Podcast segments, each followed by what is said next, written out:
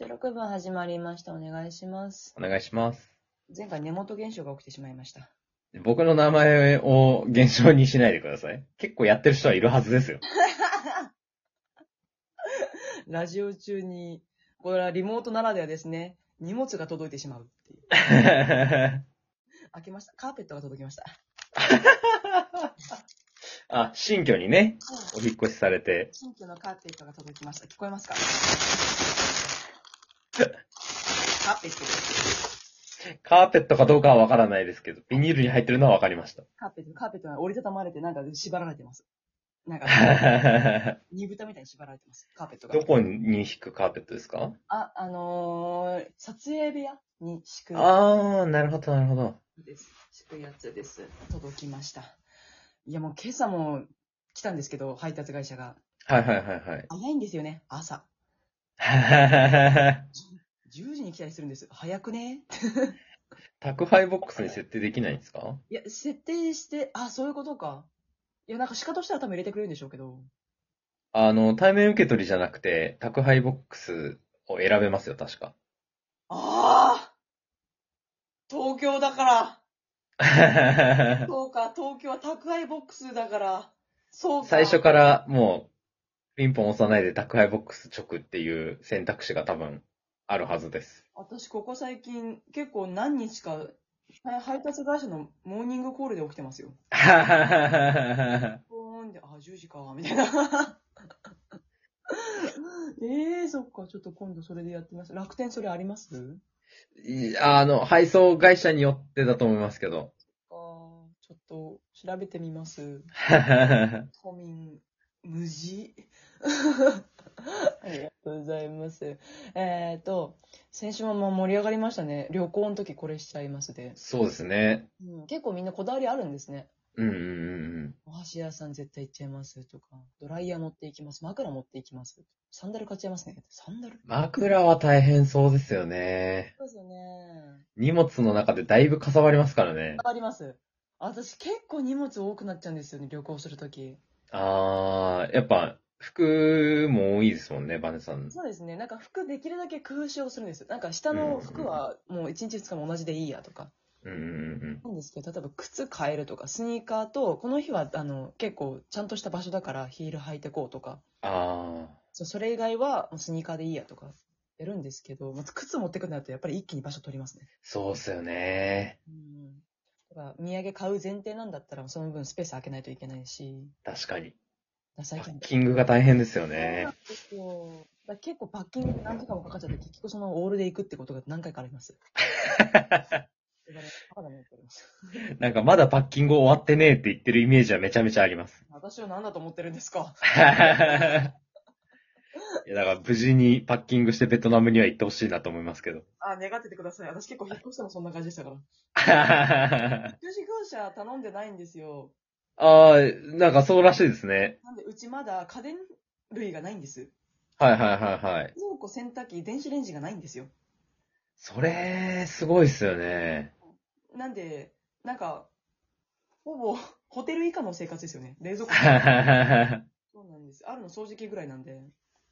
リングライトもないし。リングライトもないんですよね。暗くて、本当に。なんか変な花の照明だけありましたね。変だとか言わないですよね。おしゃれなんだから。一応照明が、なんかもう飾りが絶対それよりもリングライトを持ってくるべき。明かりでしたよ。割と明るいじゃん、お前。ね、どうしてくれるじゃん、つって。そうなんです。だから家電系なもん、こっち来てから揃えてるんで、あの、なんですか。でもそれが一番楽ですよね。そうなんですよ。だからなんかお洋服とか化粧品とか靴類とか自分でキャリーケースに入れて何往復もうん実家と何往復もして運んでますね。まだその引っ越した当日とかはなんか言わない方がなんか変なサプライズ精神が働いてまだ言わんとこうってなってたんで。ああ、ある程度部屋ができるまで。そうです。で配信の時のたびに帰ってました、実家に。そんな日々を過ごしてます。でもこれから配信はこの新居になるので、音が響いてしょうがないです。何もないのでね。部屋が完成するのが楽しみですね。そうですね。いろいろ装飾物とかやりながら。うんうんうん。まあ、カーペットも届いたことですし、音を吸ってくれる一つが増えました。さあ、ちょっとメール、普通おたというか、まあ、恋愛の話の報告があるので、ちょっと読んでいきたいそうですね。ブルーグレイさんからいただきました。まゆさん、こんにちは。不安彼氏の不安と戦っていたブルーグレイス。一度別れた。別れそうになった人ですね。まず楽しいメールが続く中、重い内容でごめんなさい。誠意を持って答えてくれてありがとうございました。結論、別れました。あの後不安に思っていることを彼に伝えました。話し合って一度は関係を持ち直しました。しかし私への扱いが雑になることが増え、私も一緒にいて楽しいと思えなくなり、最後はお互い納得して円満に別れました。悲しいけどなんでダメだったのかと原因にこだわるのではなく、私がやるべきことをやった。この経験を大事に次に進もう。以上、椎茸占いからの言葉です。ちげえの、自分から生まれた言葉ないのね。別れた次の日に晴天、別れた次の日晴天にバラ園に行って一番漏れた自撮りをマイ、マッチアップ、マッチングアプリのアイコンにしている私は大丈夫。ちゃんとたくましい。今は何人かと会う約束をしています。えー悲しみは海ではないからすっかり飲み干せる。ロシアのことわざを胸に私は前に進みます。椎茸占いからロシアのことわざまで。強い。強い幅広い励ましの言葉が。うん。強いぞ。いいね。私からも一言、あの、悲しみは希釈できるぜ。どうだ？お、え？な、うーちょっと薄いか？次のメールに行きます。ちょっと薄か、ちょっと希釈されてましたか？次の話に行きます。ありがとうございます。ありがとうね。またメールちょうだいね。ゆうかさんからいただきました。以前野球部の A 君や他の男子と話してバネさんを交差してしまったものです。あの、距離感がみんな近いよって話ね。すごい学園に通ってる。ゲームみたいなね。音ゲーみたいな学校に。まゆさんに報告あります。A 君と付き合うことになりました。うー野球一緒に見に行った後も LINE で話したり、文化祭二人で回ったりして、その一週間後ぐらいに夜の公園で告白してもらいました19のうちに彼女ができて嬉しい限りです羨ましい !A 君の外見は全くタイプではないんですが、エリールされて押しました。優しく触れていいですかねちなみに A 君は肩や腰などを触ってる自覚はなく、ただ女の子を道路側や、えー線路側に行かせないように心がけているだけだそうです。あと、A 君には妹がいたので、パンさんの推理当たってました。ほら 受験生なのであんまり遊んでいられないんですが、塾の帰り時間を合わせて一緒に帰って公園で1時間以上喋ったり、A 君の誕生日には大学見学帰りに水族館デートにしたり、デートしたり、たくさん LINE したりと元気にバカップルやってます。だろうな。A 君も頑張っているから、私も頑張ろうと勉強のモチベには、モチベは上がったし、可愛いといっぱい言ってもらえて自己肯定感爆上がりだし、以前より精神が安定していて、彼氏ってすげえと感じている今日この頃です。私の誕生日がある4月にディズニーの約束もしたので、それもモチベに受験勉強頑張っています。めちゃくちゃいい青春送ってるやん。えー、やだ、一本少女漫画出来上がっちゃってるじゃん。いいなぁ。すごいっすね。すごいですよね。素敵な話よ。夜の公園で告白するってもうめちゃくちゃ青春のやつですよ、甘酸っね。ぱいコーラ飲んでるやん。アイス食うかコーラ飲んでるやん、そんな。うわー、コーラ飲んでるなー。飲んでるよな。ファンタもあり。あ、ファンタも、ファンタグレープもあり。女の子側はファンタの可能性ありますよありまね。すね。男はコーラでプシッといくんですよ。妹あずっぺー、パチパチ弾けちゃうぜ。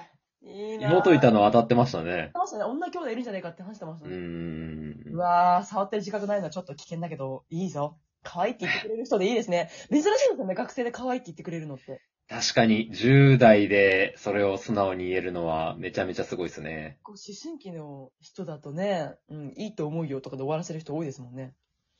うわあ、おめでとう、ありがとう、報告してくれて。さあ、こんな感じで普通オタ、普通メールもたくさん募集してますので、皆さんどんどん送ってください。その他に、えっ、と、マウントを取るメールというのがございまして、我々。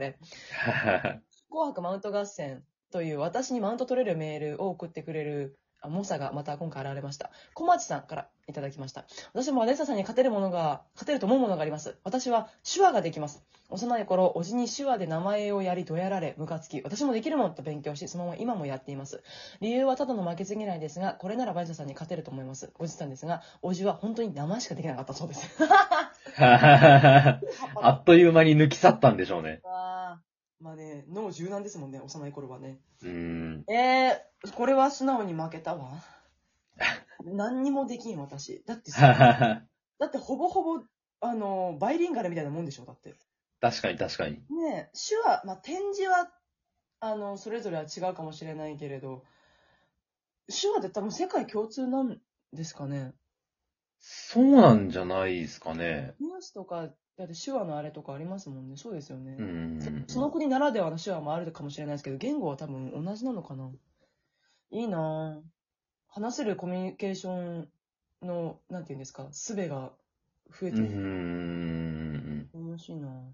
ええ私のイベントに手話をする方いらしてくださったことがあって、はいはいはいはいはい。教えてもらったんですけど、いいな私もできたらその辺ちょっと幅広くできたのになうわ負けず嫌いエピソードで言うとバネさんも多いんじゃないですか？そうですね。私だってできる私だって、が、ね、高まってこのメールテーマができたわけですし。ありがとうございます。こんな感じでマウントのメールたくさんお待ちしております。メールテーマも同時に募集しております。今回のメールテーマは、来週私、ベトナムにいます。ベトナムに帰れます。なので、次回のメールテーマ、ベトナムでしてほしいことを募集しております。実は2時間しかないので大してないです。実はほぼないようなもんなんです。ネット回線も日本より Wi-Fi 環境整ってて、今ベトナムバブルらしいですよ。ええらしいんで私がウハウハしてるところをお届けしたいと思います。ー。このメールテーマおよび質問、今の普通メールだったりとか、質問も同時に募集しております。アプリがある方は質問を送る、ギフトを送るから、えーこういうふうに、えっ、と、何ですか？ポッドキャストとか、Spotify などでうんうん聞いてくださっている方は、メールアドレス、バネサ .hossa.jp、バネサ .hossa.jp までお送りください。よろしくお願いいたします。いや、今日スムーズですね。いや、ベトナムからの配信楽しみですね。もう絶対バイクの音聞かせているんだから。はますよ私は星野源と同じホテルに泊まって川のせせらぎを聞かせた女。はバイクの音なんてちょちょにちょいですよ、こちとら。そうです。来週私は、もう、時差を超えてお届けしますので、何卒よろしくお願いします。